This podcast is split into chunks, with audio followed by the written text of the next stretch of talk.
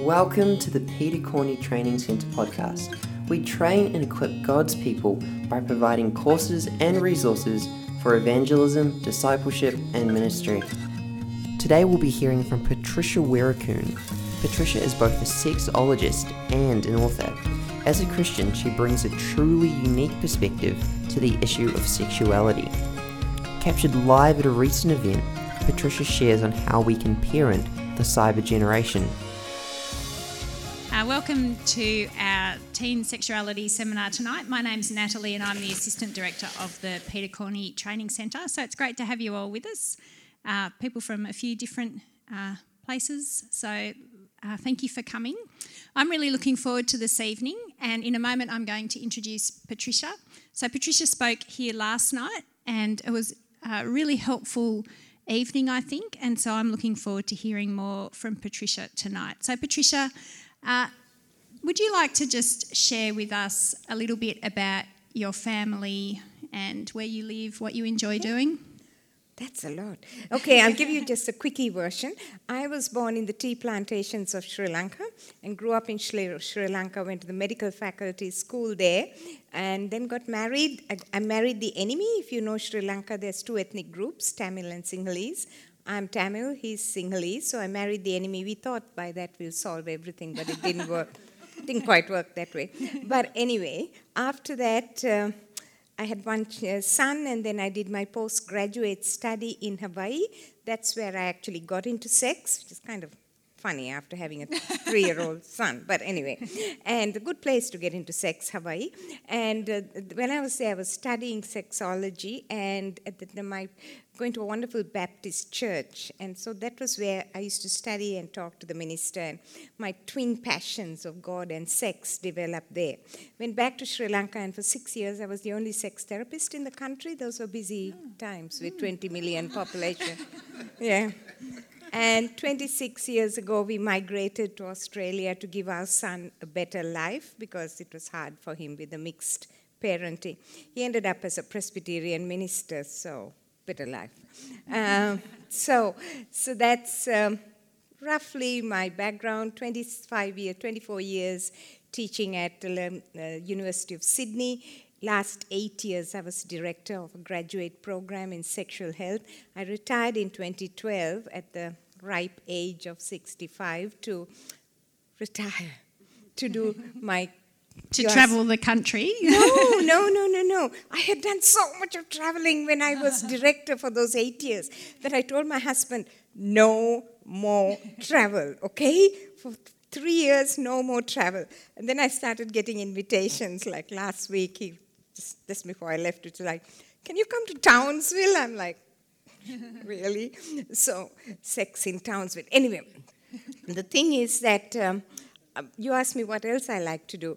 I love to, my actual passion is uh, creative writing and uh, a craft that's called tatting. Anyone here knows about tatting? Oh, I love it when anyone knows what tatting is. it's a kind of a lace making. I love tatting and I love creative writing. So that's, it's funny how God uses because when I decided that I was going to retire, I thought, oh, I can do my creative writing. So I went for classes and I did creative writing classes. Then when I retired, I was invited to write, like Teen Sex, and I had to use all that actually for writing for God's purposes. I, God that's the yeah, right training. That's lovely. Yeah, not what you expected. Mm.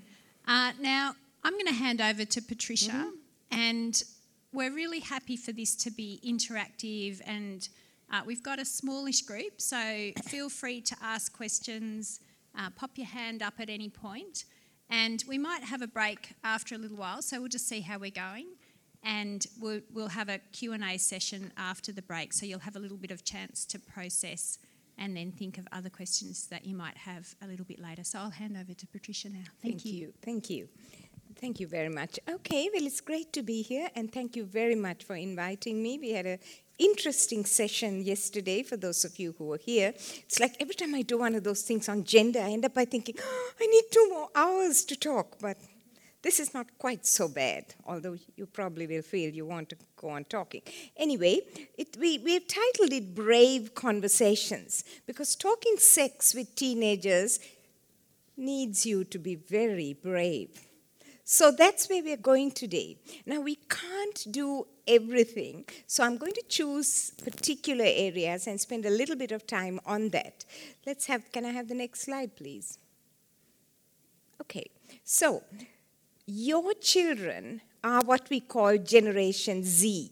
Young people today live in a cyber connected global village. Their friendships and relationships are no longer forged in playgrounds or each other's houses, but on social media, Facebook pages, and other sites where liked in a virtual world really counts for far more than somebody actually saying, I like you or I love you. Their identity is an online profile on Instagram or Twitter or Snapchat. Teenagers rarely measure their self esteem or self worth against personal or even scholastic achievements, however brilliant they may be. Rather, it's about how many people actually give them a like on their last profile or their Instagram picture. Their role models are often twerking pop stars, or if you don't know what twerking is, go and ask your teenager, or even sometimes a porn star we live in a generation that has made sex both a commodity to be accessed at the click of a button or just a swipe on the smart uh, on the smartphone but also a form of self expression that says i am who i am sexually. So the kids are in this bind there. Your children are the most connected socially aware advertised to and sexualized generation who ever walked this planet. And sadly, they are also the demographic least likely to stay in church. This, ladies and gentlemen, is just some of the tools, and I'm saying some of the apps. So just have a good look because there are apps and apps coming out every day. In fact, I was reading one about one this afternoon called After School. Heard of that? It's supposed to be one of the most popular apps now that's just getting more and more popular. It's an app which is allows kids to discuss what happens in school and it's one of the ones that's tied in with cyberbullying. Some of those apps I don't think we have that one there. There's one that looks like a, a calculator. And there are some of those apps that are specifically meant to hide the other apps.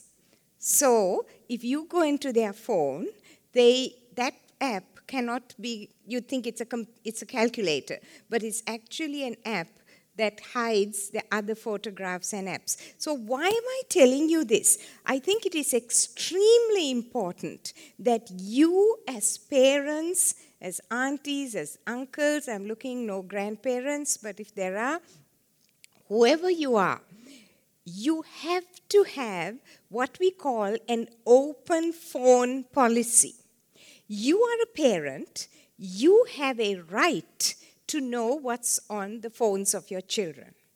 You're right, you're a parent.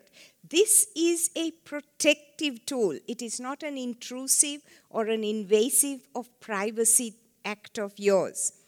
If it's on your phone and you are okay, if it's on your kid's phone and you see it and you're okay with it, that's good. If it's on their phone and they don't want you to see it, it is not okay. Can you see the thinking there? So, if they're not willing to share it with you, that is not a safe app. You need to ask. And yes, this is only about a third of what they probably have on their phone. You see, if they're using apps that are dangerous, that are involved in chatting, that are involved in harassing, that are involved in like sending pictures and discussing, and you don't know about it, it can lead to very, very serious problems. Next slide, thank you. So, ignorance is no longer an option. You can't. You have to be informed. Well, what about schools? Some of you may be thinking, but aren't schools doing a good job? Well, let me tell you, and this is Victoria, what are schools doing to our children? I mean, the reality is that schools, and I ask teenagers, what do you learn in school? Basically, they learn about the genitals, you know, what we call the plumbing, and even that is not taught very well. They learn prevention, STI, don't get preg- don't get disease, don't get pregnant. And they learn it in the context, not of any purity or, you know, control, but rather from the context of pleasure. So, in other words, how they are learning it, I think there are some people just trying to get in. They, they're learning it from the context of you're probably going to do this anyway, so you better protect yourself. They are not going to get, although they call it a neutral or non value based, that is a value in itself. That's what schools are giving Of course, today it is celebrating gender diversity in addition to that. What about the church? Has the church preached purity? Probably so. But the problem is when the church preaches purity, what our teenagers hear is God is a cosmic killjoy and his only words are just don't do it. And therefore, if you're a Christian, you must be basically boring. And if you're not boring, you're bigoted and puritanical and homophobic. This is what many of the kids are hearing preached from church. I'm not saying that is what is preached, but that is what the kids are hearing. And they're hearing the Bible as something outdated set of rules. They're not hearing the grace, they're not hearing the joy. And so you, the parents, the grandparents, aunties, uncles, you, the church, are the ones who got to give kids the proper clear view of Bible sexuality purity. See, all the research we have tells us that communication and relationships with parents gives teenagers a self esteem and leads to less risk taking and less risky sexual behavior. This is research. I mean, look, is that rocket science? You talk to your children it works. It helps their self esteem, it helps their decision making. So, guide, nurture, it is so important. It goes right back to the Bible, Deuteronomy chapter 6. Command to Israel, impress these words on the children, talk about them when you sit at the television and when you take your children for soccer, not in exactly those words, but you know, talk, talk, talk. Because if you don't, where are your children if school's not doing it and the church isn't doing a terrific job and you're not doing it, where are your children getting their sex information? What do you think? Hmm? Friends? Sorry? Movies? Googling? Mm-hmm. Mm-hmm. So, Dr. Google, movies, friends, magazines, media. Number one porn ed, uh, educator of our children is pornography, especially for boys, but now for girls also. The number one sex educator is pornography. We'll come back to that. So if you don't do it, porn and friends and media, especially social media, is going to be the sex educator of your children. Do you want to raise a porn star or a sex addict? That's what you will be doing if you don't do it. That's the reality. Harsh, but reality. So, what are we going to do? Next slide. Today, I want to just take you through three issues very quickly. Firstly, you need to understand why we are so passionate that parents of young people children and now preteens because we are now writing a book for primary school because we got to start with like five years. So parents are, need to understand why they are so important, the vulnerability of their children's brains, and how the world is affecting identity and we need to examine ourselves to understand that. And finally, I want to just introduce you to hot topics and talk about a couple because we don't have a time to deal with all of it. So let's look at the brain first. I want to look at the teen brain, or the, the teen brain is a work in progress. In the old days, when I was in medical school, time of the dinosaurs, we thought that the brain sort of grew till about six years old and then it just didn't do much. It just got bigger. Now we know that's not so. That through life, the brain remains what we call neuroplastic. This means that connections and that's called synapses and wiring called axons change and grow through life. Now, this happens extensively for at early childhood and up teenage. It's a huge remodeling, like a network and wiring upgrade. Your children's brains are a work in progress, and your children need to know that.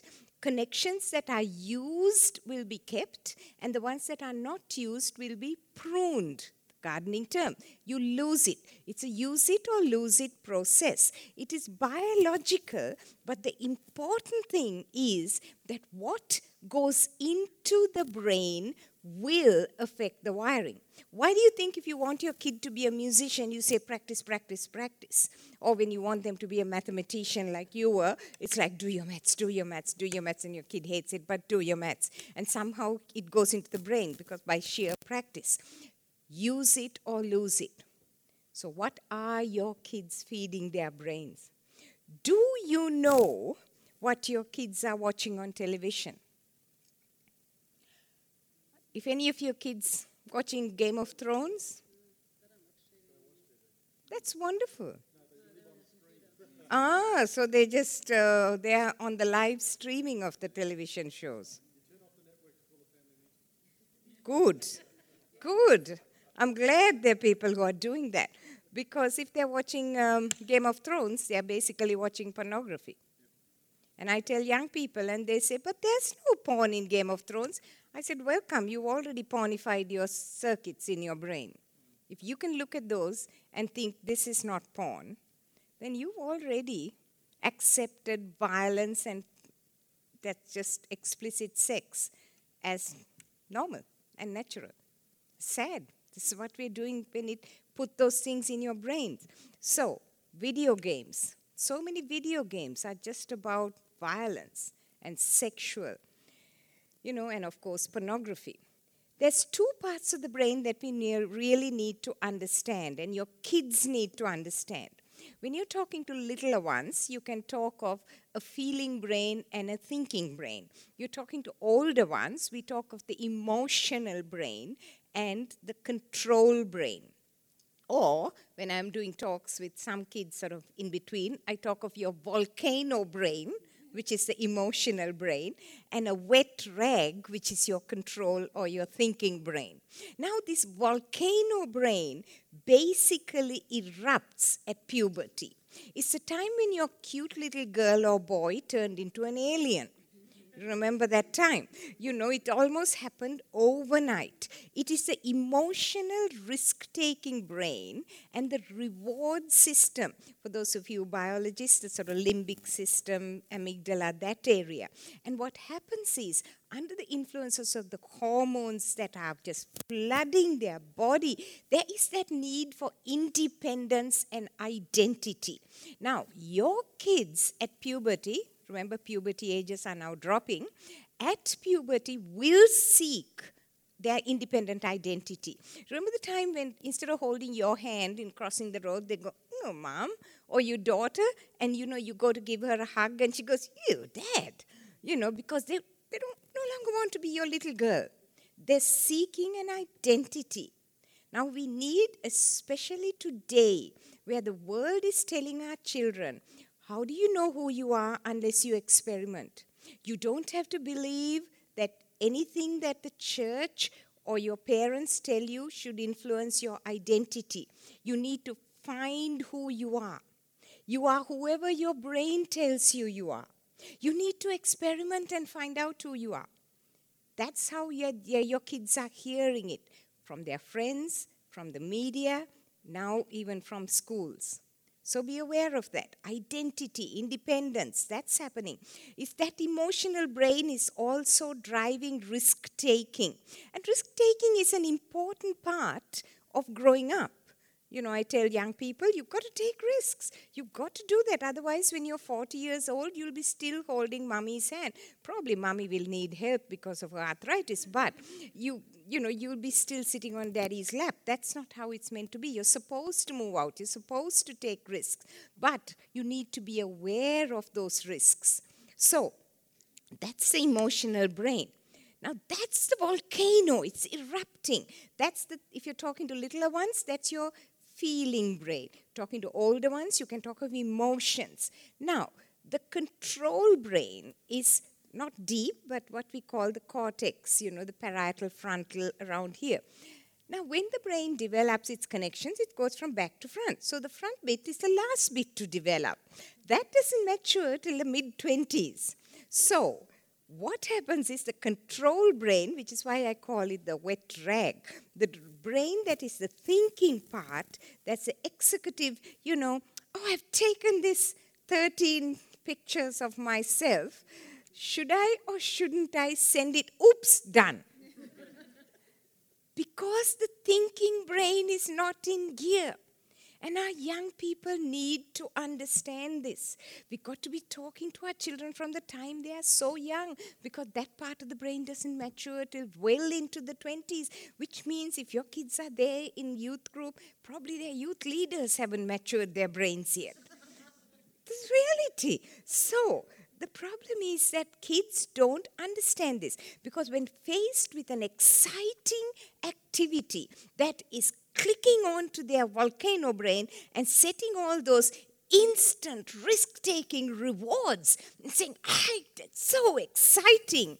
What do you think? The control brain is like gone. You know, the Ferrari is in full acceleration with no brake. So, of course, at those points, the emotional brain will override the thinking brain. What are the practical implications? We need to understand and talk to our children about this. It is so important that they learn that self control, the wet, brain, the, the wet rag brain needs to be developed. And you need to talk to your children. I tell teenagers, you know what? Have you ever had your parents or your teachers say, You are so out of control? And I get all these eye rolls. And I say, Guess what? You are.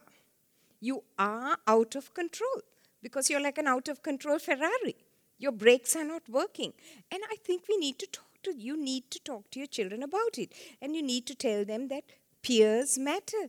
Because you know, when, when kids take risks, who do they turn to, to for support? To their friends. And you are the external control system. I think when God created the teen brain, the angels were saying, What are you doing, God? This, this is out of control Ferraris. I mean, of course, he knew about Ferraris. You know, what are you, what are you doing? And he said, ah, don't worry, I've got an external control system all set up for them. And he called them parents. And you know, when I say this to teenagers, and I say, who do you think your external control system is? They go, parents. And that is so true. Your kids recognize it, be it. They've got 200 Facebook friends that don't need a couple more, but they have only two and sometimes one parent. Be that control system that your kids have and need. Next slide. So let's talk a little bit about identity. Your teens, I said, are moving away from you. They're seeking an independent identity. They no longer want to be the child, the baby, the precious, the possum. They want to be somebody of their own. And who's who's, who's influencing this? Society is telling them now be true to yourself. Only you can decide what you want. It is our individualistic society, that's what they are hearing. There is no objective truth that talks of your identity. Rather, the peer pressure will drive children to be like their friends, but also be liked by their friends. So, our kids in a cyber world identity tells them that their selfie, Snapchat, Instagram photo is what their identity is. One of you was saying your daughter was taking pictures, because that's what the identity is. the putting it out there. Look at me. Look at me. This is what I look like. Of course, she doesn't say I'm going for a youth group in church. It's just look at me, look at me, look at me. This is who I am. I have got, I'm hot or I'm cold. I'm cool, I'm hot. I've got the best ripped abs. I've got the best thigh gap. I've got the best butt selfie. Look at me, look at me. Or it is, I am who my sexuality says I am. I am gay, I'm lesbian, I'm trans. It is a finding of identity because the world saying, their friends are saying, check it out, find out who you are. And therefore, the cyber world identity tells your children that they need to project themselves to the world for the most likes or downloads. So it's not just to uh, take the photographs and feel that way, but they need to be liked and they need to project themselves or they need to bully and harass others so that they can feel better. There's a huge increase in cyberbullying. So, this is the identity your kids are being given by the world. And of course, you know the results of that. You know, like one in seven kids, four to 17 year olds, have mental disorders. One in four children say they are unhappy with their lives. We can go on and on.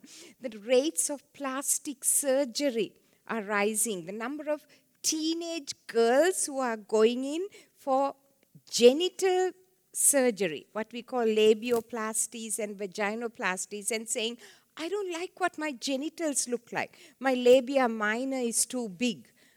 And some of you are thinking, my labia what? But anyway, you know, your kids know because they've checked it out on the porn star pictures. So, the point is that increase of teenagers asking for genital surgery that this is what is happening for our young people. They are accepting this sexualized imagery. Now, what can we do? My dear brothers and sisters in Christ, the first thing we need to do is consider our own sources of identity. Because our kids will learn from what we do, not what we say. And we need, as Christian men and women, to be clear that our identity is grounded in Christ and Christ alone. It is only then that we can speak to our children and draw them. Use the biblical text to speak to your children. And I've put up a couple of really fun ones. Psalm 139 is a beauty because it says, You knew me when I was knit in my mother's womb. My dear parents, talk to your children, you know, about what you were doing when they were knit in your womb. You know, I tell teenagers, you think mom was doing knitting? Mm-hmm. Mom and dad were having the best time of their life because everyone was grown. But the reality is that it is okay for them to know that, that they are created by your love. But at that moment when they were created by your love, God named them as His. And that is an amazing identity to give your children.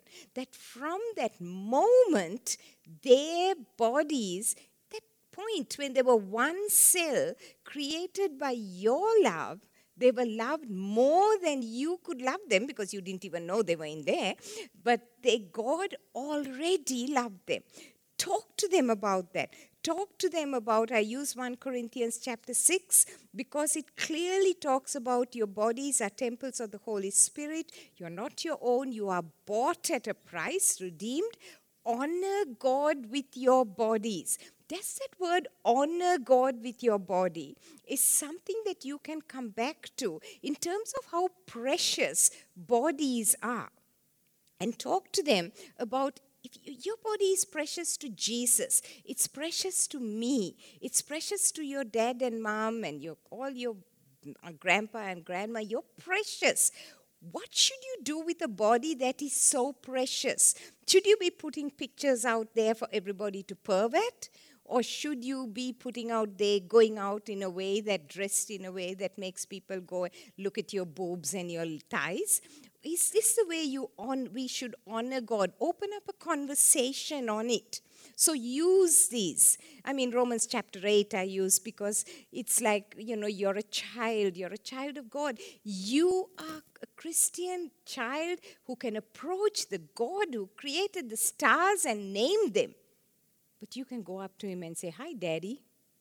Is that an identity or what? You see, our children must be grounded in that identity because the world is going to challenge them on it. And we need to get that and get them young. But if you haven't talked to them and they're already 14 or 15, that's okay. Go and start the conversation today. You know, tomorrow morning, Saturday morning breakfast. Let's talk about sex. Oh, on the way, taking them to soccer or netball. Great conversation. So, our kids need to know they are not what their mirror says or their friends say or Instagram says or even their sexual orientation. They are children of God. And they and their friends are created in the image of God.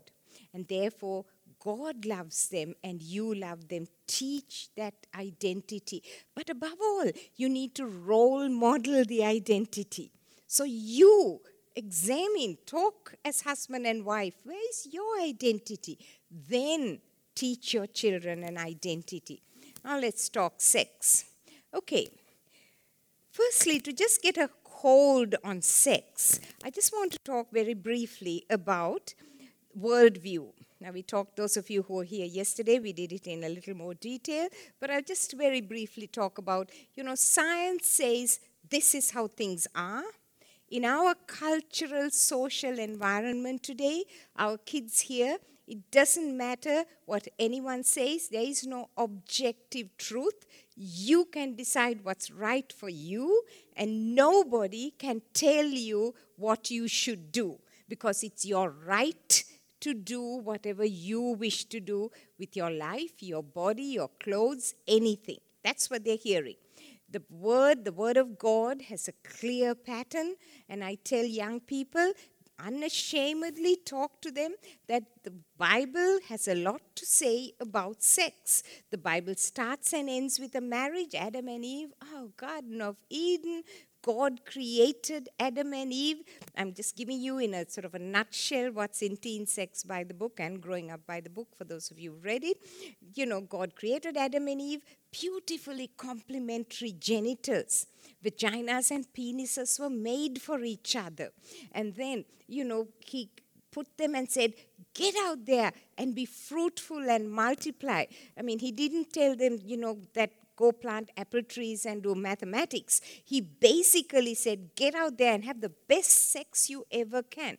I tell children, you know, I tell children, look, God is God. He could have made having babies the most boring thing ever. You know, he could have made it such that mom and dad filled in a form in triplicate and sent it to the Department of Baby Making. But he didn't do that. He said, you know what? You're going to have orgasms and make babies. Isn't that wonderful? Don't we don't we worship a gracious God who can do that? I mean, He made it fun to have babies. That's really something. So, talk about this to children. It is okay to talk to them. That sex, by God's grace, is a powerful and beautiful thing.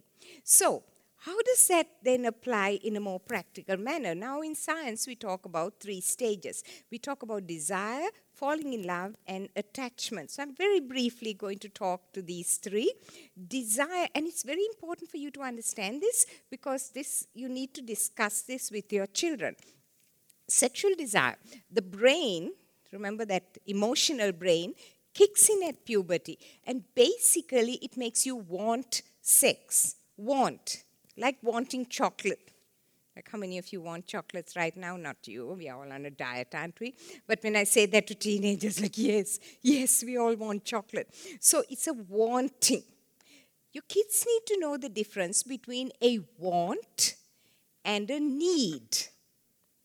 Because the world tells them, and get this clear, the world is going to constantly tell them that anything they desire is actually a need that has to be met, and they have a right to have it met. So, whatever the sexual desire it may be homosexual, heterosexual, animal sex, solo sex, pornography it is my right to have my desires met. So when I talk to teenagers, I say I've been a doctor for 40 years, a sexologist for 35, seen people die of lack of medication, health care, food, water. Not one empirically reported case of death by lack of sex. Not one. You can quote me on that. There's nobody dies because they don't have sex. You know, desires do not have to be lived on and worked on we have even the wet rag can be developed. Self control is a gift of the spirit. We've got to work on it. In Teen Sex by the book, we say work on it like going to the gym. Choose that group of muscles, the self control muscle, and keep working on it. So that's desire. The Bible, talk to them of Song of Songs. I tell them the sealed section of the Bible eight chapters of erotic lovemaking between husband and wife. And I read to them, read to them from Song of Songs. Love is as strong as death, its jealousy unyielding as the grave, burning like a blazing fire, like, you know, a mighty flame, many waters cannot quench it. Read them some of those. Talk to them how in Song of Songs, three times it says, don't arouse desire before the right time. Because you know what happens? This I want simmers. I tell young people, especially the pre-teens, early teens, it's like simmering. It's like volcanoes in Hawaii. Volcanoes just simmer. You can actually walk up to the edge, and I have pictures I show them. You can walk up to the edge and you can actually look in.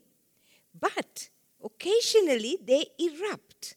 So when you stir up desire, when you stimulate your desires, it erupts. And once it erupts, it's really hard to hold it down with your wet rag. So don't stimulate those simmering desires. This is what happens with early porn use. You kickstart the desire, it's hard to hold it down. You know, any of the desire action. So that's desire. Falling in love. Ah, falling in love. You remember the time you fell in love? You were sitting in church, sermon on Ecclesiastes or something, and you looked, and there she was. Do you remember that heart palpitating, pupil dilating moment? Pure chemistry. Dopamine makes you dopey, gets sprayed all over your brain. This is what's happening to your young people when they fall in love. Serotonin levels go down. Same thing happens in obsessive compulsive behavior. Love is an obsession. Same changes happen if you take a cocaine hit love is an addiction, then what happens is that the parts of your brain that are involved with rational thinking, your wet rag, is even further inhibited. Love is blind. And so when your kids are in this emotion, it's really hard to say, just get over it, because you didn't. And because it is like an obsession. Fortunately, only 12 to 24 months. So hang in there, you know, like, oh, just wait, this shall pass. But be, be aware that it is, a, it is a powerful emotion. God created it as a powerful emotion with a purpose. A purpose of taking all that energy of I want sex and directing it towards one person. All that energy now becomes directed to one person and says, I want to know you. Now, talk to your children about what this means. It means I not it doesn't mean I want to have an orgasm at your expense.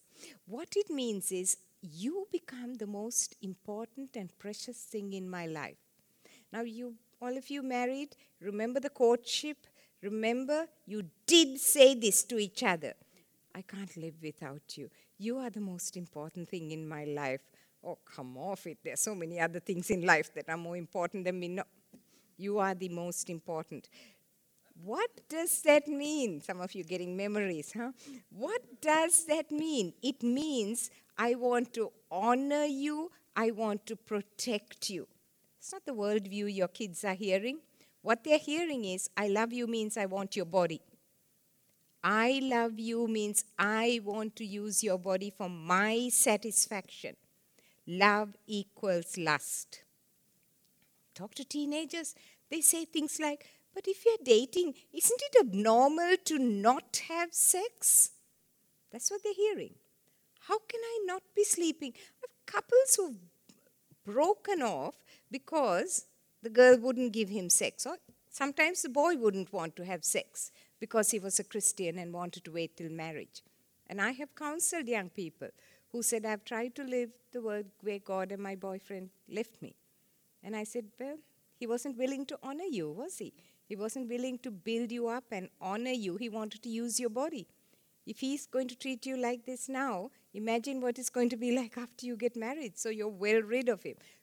Doesn't help you right now when you're suffering rejection, but that is the reality. And that's what we need to be talking to our children. What does love mean? Read 1 Corinthians chapter 13 to them. Talk to them about love being other focused, about long suffering, not using. When they're dating, talk to them about is your boyfriend or girlfriend honoring you and building you up and treating you as precious or encouraging you to drink and have sex and give them oral sex or whatever? This is what's happening. Talk, talk, talk to your children all the time. And marriage, marriage today is a very interesting thing. I mean, we talked about it yesterday. I mean, you know, the brain science is fascinating. When you are sexually intimate, you bond to the person you have sex with. The hormone oxytocin and vasopressin go up. It's the same hormone oxytocin that bonded you to your mothers, bonded you to your baby when she or he was at your breast. Get, it goes up when you're sexually intimate. It brings down the steeple when you have an orgasm. This is the reality. So teach your children that sexual intimacy is a bonding activity. Chemistry, not necessarily Bible here. We're only talking chemistry. There is nothing called casual sex. Sex is never casual. Talk to your children about it. When you have sex, it's like forming a little super glue bond. You have sex and you leave, you tear, you leave a bit of that person, and therefore you feel the emotional pain of that. Then you go on to someone else, and someone else. By the time you get married, you're basically really, really confused because your brain can't deal with all these things that's not supposed to happen talk to your children about the brain bonding that happens. Then, of course, in the world, we have a schizophrenic view of marriage, isn't it? At one point, who needs marriage? Just live together, cohabit. All the research tells us that cohabitation doesn't work. Go have a read of that. Living together doesn't work. You slide into marriage, you slide out. The research says that just not working. Oh, but on the other hand, Marriage is about love. So anyone who loves themselves, same sex, other sex, group sex, anything, should be allowed to get married. This is a schizophrenic view of marriage. No wonder kids and everybody else is confused. The Bible, of course, is clear. Talk to your children about your marriage, role model marriage. Let them see your intimacy. Let them see you kissing at the kitchen sink and sending your oxytocin and vasopressin. If they walk in, yes, lock the bedroom door, but if your little girl or boy walks into the bedroom while you're having sex, use it as a teachable moment. It will not scar them for life. It is okay for them to see mom and dad being intimate. So, Teach them the power of sex. Teach them that they have a choice, that they can choose to believe Satan's lies, as Satan talked to Eve and said, Did God really say? And if they have sex, if they watch porn, of course it's fun. Of course, they will have fun for a little while, but they will be depressed and sad in the long run. They were not. Teach your children that you and they were not created for these fleeting moments of happiness on earth, that they are created with us with eternity in mind, eternity with the creator of the universe. Keep talking to them about this fleeting passion that orgasmic passion of the moment will pass and leave scars in their brain. Give them a pattern for their sex life, a pattern that you demonstrate in your life. Teach them that when they turn away from the impurity of sex, they turn towards something, and that towards something is the Bible and God's Word, and you will teach them, you will demonstrate that to them.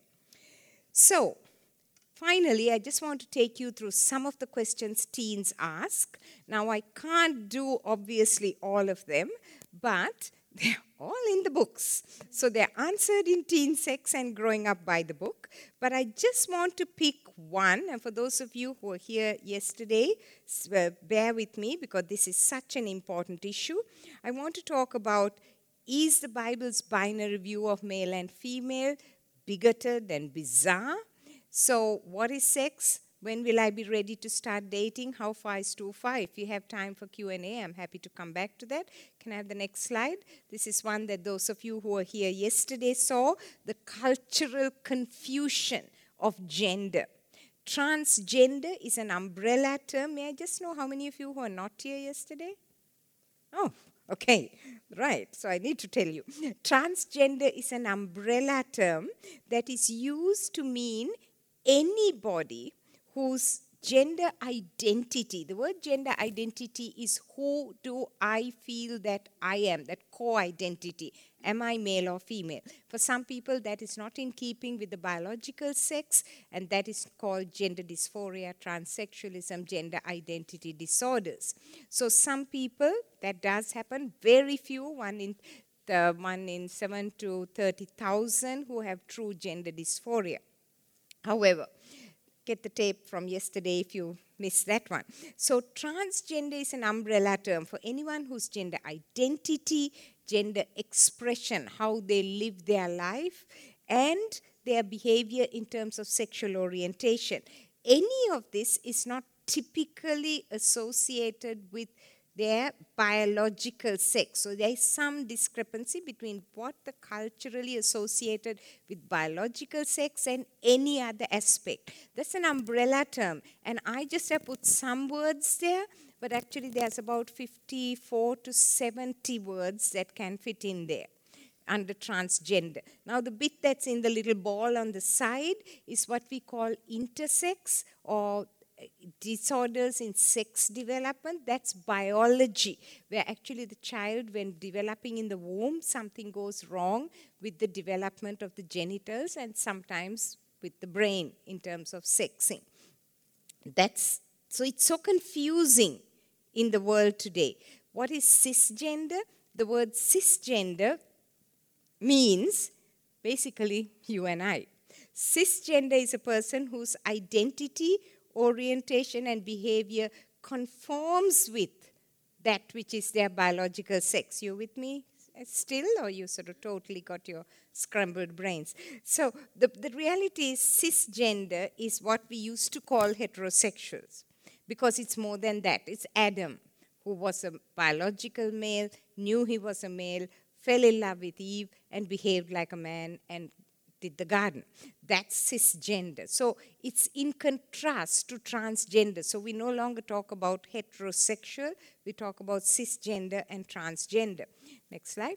So, what does God teach us? Your children need to clearly hear this from you because this is not what they're hearing from school and their friends. The Bible consistently describes male female as binary. Your children know need to know they are created in the image of God. Genesis 1 and 2, male and female, he created them. Talk to them from the time they are really young about how the genitals are beautifully made, very different. Penises and vaginas. Doesn't mean you've got to be running around naked in the house, but when the discussion comes up, use it as teachable moments and talk about it. Talk to them how there is a misalignment in everything in life when we turned away from God. So, part of the fall is that there is a misalignment, and sometimes gender things go wrong. And so, whether we talk of ambiguous genitalia or gender identity, things go wrong. Now, the important thing for them to understand that even if gender issues are not always a choice, even if it is an innate characteristic, behavior is always a choice. what you do with your desires is a choice. Now, it's much more complex than that when we talk about gender identity. So, please, if you are interested in that and you were not here at yesterday's talk, did we tape it? I think we did, didn't we? So, there should be an audio tape of it. But the difference between a desire and a behavior is incredibly important for our children to understand. Because the world says what you desire must be acted on. You can't. You can't live. What's wrong with you? You have to feed your desires. But God says, look, most, many, if not most, or all of your desires are not in keeping with what the Holy Spirit wishes for you. So examine your hearts. Examine your desires. The desires of the world are not in keeping with the desires of the Holy Spirit. What are your desires? Examine your own desires. Teach your children, teach your children that behavior is a choice and that you know they can deal with it their identity is not based on it you know hold on to those convictions teach your children to be compassionate to people who are different. Because if you don't teach compassion, you'll be, you'll be uh, nurturing a set of bullies. So can you see how we need to be careful with this? We need to teach them the conviction of God's word, but teach them the compassion that there will be kids who are different. And therefore, you must love and teach them that winsomeness of love that it's by loving chill people that you can draw them to Jesus. Demonstrate that in your life. Next slide, thank you. More questions? Isn't everybody doing it? It's a question that's asked. Well, actually, not everybody. The best research tells us that only about 70% of year 10, 11, and 12 have any form of sexual activity. That leaves over 30% who are not.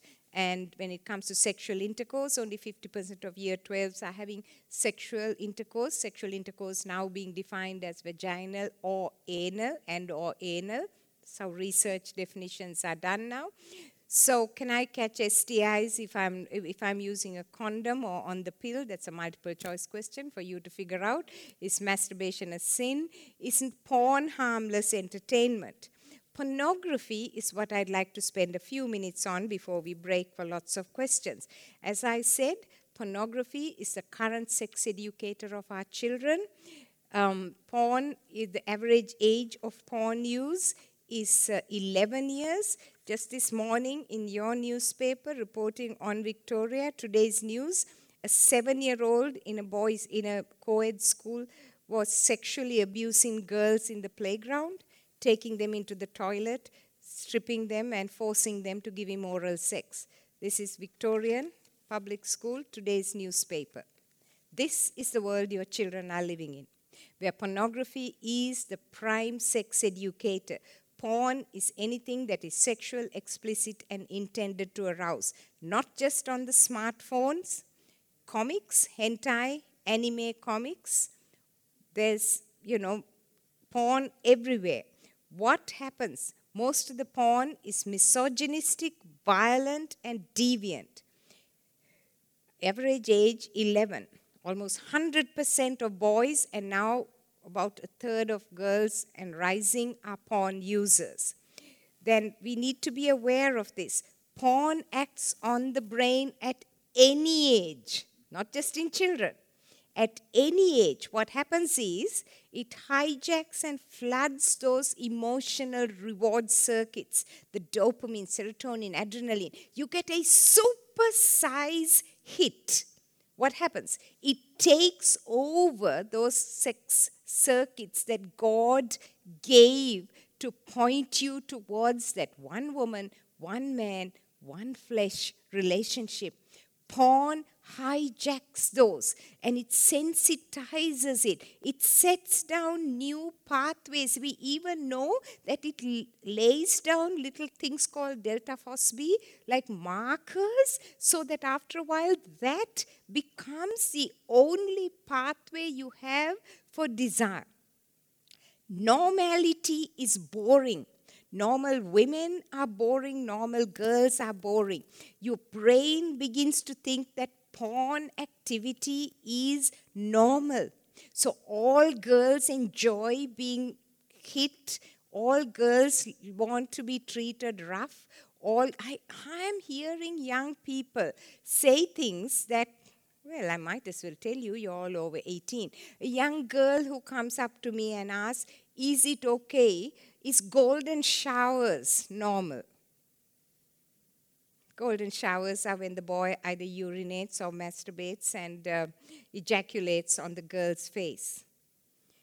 Is it okay for a guy to, a married couple, young Christian couple, where the woman asks me, My husband wants me to give me a facial? I thought, What a lovely man. He wants to give his wife a facial. What a gentle thing to do.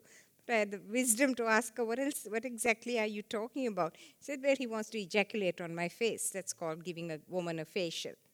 These are porn activities. The number of girls who are now coming to sexual health clinics with infections of the anus, with anal tears, it's rising significantly because anal sex is like considered like a safe sex method. You can't have vaginal sex, you have anal sex.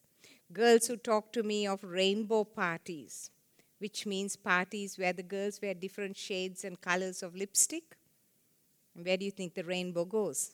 So the guys count the number of shades they can get on their penis. This is teenagers telling me. Oh boy, my learning curve is very high when I talk to teenagers. I did focus groups to write Teen Sex by the book, and these are the things they're saying.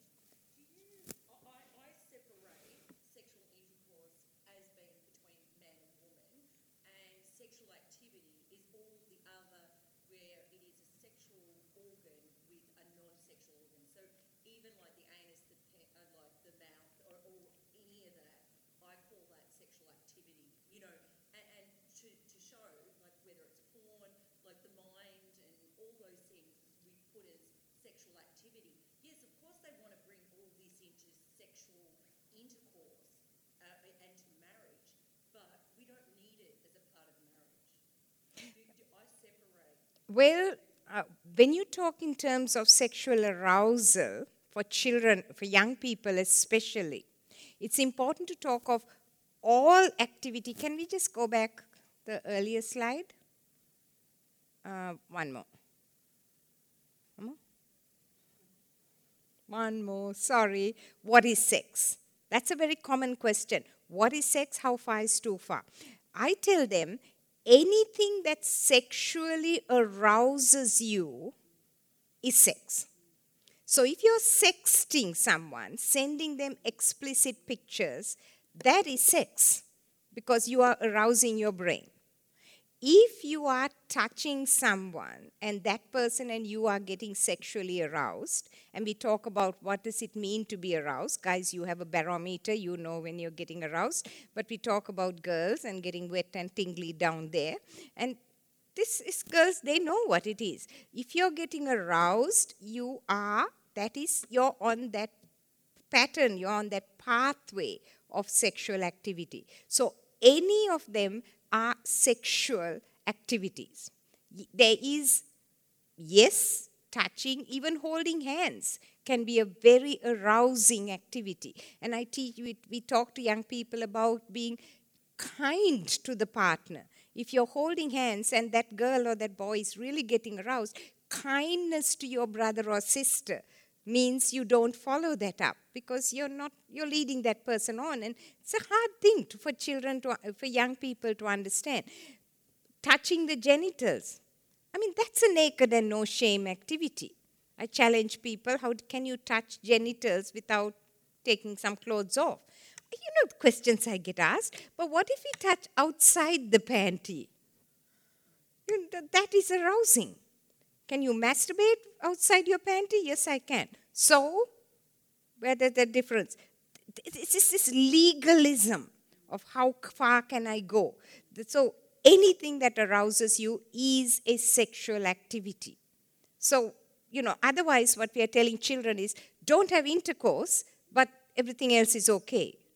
And that's dangerous. Mm. Mm. anal examination, uh, you know, all those sorts of things. And, you know, we're not having sexual intercourse Yeah, yeah. with our patients. And, and I think that separating really helps in But that's a professional. and- But our kids are going to grow up and they've got to realise that they're not having sex, you know, Mm. in,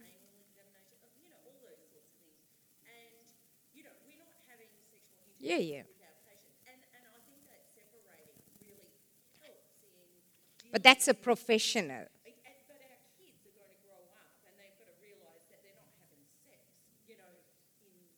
their patients. You know, you, That's different. I mean, you're talking professional versus private, private couple behavior. yeah, but it, you, you are a person and, and like you, like when you're experiencing those things, you, you don't want to feel like you're having sex either. But if you're told that this is all sex, you know, sexual intercourse, that can affect how you perceive things. Like if our kids grow up seeing sexual activity the same as sexual intercourse, they're going to find when doctors and nurses do these things, they're like, uh, is it- you know, this I've taught as being as part of sex, you know. Well, I think for us, you know, we need to be able to differentiate between medical procedures and being and between that and couple activity. Couple activity. So when we're talking to our children, you're really talking about couple activity. If your daughter has to go for a medical process, hopefully you will discuss that with that child before they go you know, to give that differentiation. So, but we need to be careful that we don't let that override what we are talking to our children when we are talking to them about the one flesh, naked and no shame relationship.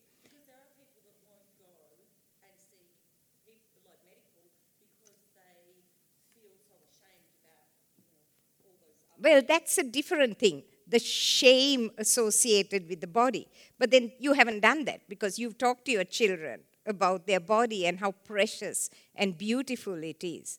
But, you know, it, it- there's a difference between shame and being precious and knowing that your body is God's. I can see what you're, where you're coming from. But that's not, that's different. And that's why you have that whole gamut, like what you're trying to explain, is that, you know, you don't want to get into your kid's mindset that, like, all this is lumped here. You know, there is acceptable, non acceptable, you do what I mean, like, depending on the circumstances. It's, Well, that goes back to what you're teaching children about good and bad touch, which is something you obviously do very young. You know, who can touch you, where should people touch you, safe touch, those things, that's another whole area of protecting your body. And, you know, so there's so many different areas we should be talking.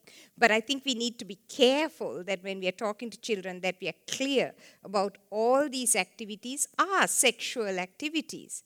And then, you know, there is a place where a doctor or a nurse will examine you. But then if an uncle or an auntie touches that same place, then you would be uncomfortable and you need to talk to someone.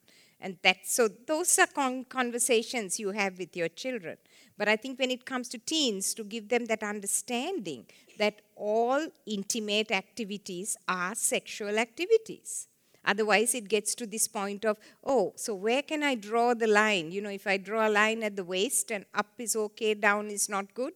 So we need to teach about arousal and being protective of their bodies. Can we go back, please, to the porn slides? Okay. So we've already talked about that. So we talked about what it does to boys. Next slide, thank you. And of course, girls, we are seeing now more and more accepting this porn image. And I talk to girls' schools, Christian girls' schools, and the girls sitting there going, Why can't I? Sh- my body is mine. You know, it's the men's, the problem of the man if he wants to look at my body. This preciousness of the body, you know, but it's like, it's feminism gone crazy. It's my body, my right. It's your problem if you're going to perv on my body. And it's like taking the back. Your body is so precious. You're honoring God with your body. Your body is precious to daddy and mommy. I tell parents, I said, you know, can I talk to my fathers ask, can I talk to my daughter about her clothes? I said, yes, you're a man, right? And hopefully she's going to grow up and get married to a man. And who's the man she first knew? You. You're a father. So, but I don't know how to talk to her when she comes out and I don't like the dress. I said, Well, tell her that if you know, if you were, she was not your daughter, you'll feel like perving her. So when she gets out there, other old dirty men like you are going to be perving her. And you don't want that because you'd rather go and kill them because you're the father. So, you know, sometimes you need to just talk straight because you are the father and you are the one and you're a man. You need to talk to your daughters. So. Oh, please. Yeah, please. and that is that we put a lot of emphasis on girls making Mm. objects of themselves, and I'm sick and tired of having women objectifies men Mm. on media and talk, for example, about my son, who is a, a bit of an accomplished soccer player, and he's got a gorgeous body, and it's okay to say he's got a gorgeous. look at him. But if we say that about a girl, oh, she's got a, then you're a perv. And Yeah. I think we need to be equal thank you for that. Yeah. in objectivizing Mm. women and men. You're right. You're very you're right there because it's interesting you say that because one of the things we do is we split sometimes we split girls and boys and we have girls talk about and the girls say to us, you know, we talk about us not dressing and you know sort of enticing the men. Can you please tell the boys that we get, you know, just as much affected when they want to show off their bodies and they need to be kind to us too, which is sort of the same thing, that it works both ways. And that's, we need to be aware of that. And that's also more so now with this whole thing of like, you know, this freedom of commenting and being whoever you want to be and saying whoever you want to be and whatever you want to say. So thank you for that because that's very important point too. But of course, we are talking about the effects of porn, and this is really what we are seeing that the girls are feeling pornified and accepting that. Because we are not talking about adults, but of course, it corrupts intimacy in adults. Very quickly, then, some guidelines, most of which we have already talked about. Can I have the next slide? Be available, approachable, and authoritative. We've already talked about you being a parent rather than a Facebook friend. In some research, to 2014, the state of the kid, where kids, when children were asked, you know, tell us about what your parents are doing, and they said 62 or 65% of the kids said our parents are too distracted to talk to us. What do you think the parents are doing? Texting on their smartphones. So, do as I say, not as I do. So be approachable, make the time for your kids, caught and not taught, be that role model, share your beliefs. We talked at all these really. Life is more than sex, teach them that. You know, sex sex is only a part of marriage, you know, especially if your kids get older and get engaged, you know, that you can wait because guess what? If you can't wait now to have sex, you just wait till you're married and you will learn self control very fast. You're not going to get sex every time you want it. Next slide. Set clear boundaries, especially in social media. Be very, very aware of this because we talked about this earlier. You have a right to know what's on the phone. You have a right to set the boundaries. You have a right. You need to talk to your children. Be a social media mentor to your children. That's a term that so many terms are coming up now. Parents need to be social media mentors, not limiters, because if you're just saying, don't do it, don't do it, don't do it, they'll find a way to do it. Not the laissez faire, I don't know French, but you know, that sort of laid back, ah, just do anything you want. But mentors who know what's happening, difficult though it may be. Look for teachable moments. It may be when they walk in when you're making love or anything, but television, newspaper articles, everything is a teachable moment. Politicians' speeches can be teachable moments when it comes to sex. So, have an auntie or uncle as a backup. That's a very useful thing to do because many te- teenagers really don't want to talk to you, but they'll talk to an auntie or uncle. Have someone as a backup. Auntie Pat is a backup for lots of Sri Lankan kids. Just ask Auntie Pat, okay? Just ask Auntie Pat. So it's, and kids will come to me. And you know, I used to make it a point. Now these all those teenagers are now in their twenties, but there were four, five girls whom once in six months I used to have half a day with each of those girls, and they tell me all these things, crazy little things, and say, "Don't tell mom and dad. Don't tell mom and dad." But mom and dad were happy because they knew that something really crazy. I'll tell them. But the point is that they had an auntie. To so have an auntie or an uncle if it's a boy as a backup and be there always to pick up the pieces. Because whatever good job you may do, finally, something can go wrong. Next slide, thank you. And so, you know, uh, okay. So, you know, I just often use this 1 Timothy, you know, Christ Jesus came into the world to save sinners. We are all sinners. You're a sinner. I'm a sinner. Your kids are sinners. Things go wrong. So don't freak. Your kids watched porn. Don't say, How could you do that to me? just sit down and debrief, find out why they did it, figure out ways in which you can work through it, talk about accountability, software, partners, help them to work through the feelings, the shame, the guilt that comes with it. Okay, so it's very, very important. We hope you've enjoyed this episode of the Peter Corney Training Centre podcast. For more about the centre and to access other resources, visit petercorneytraining.com.au.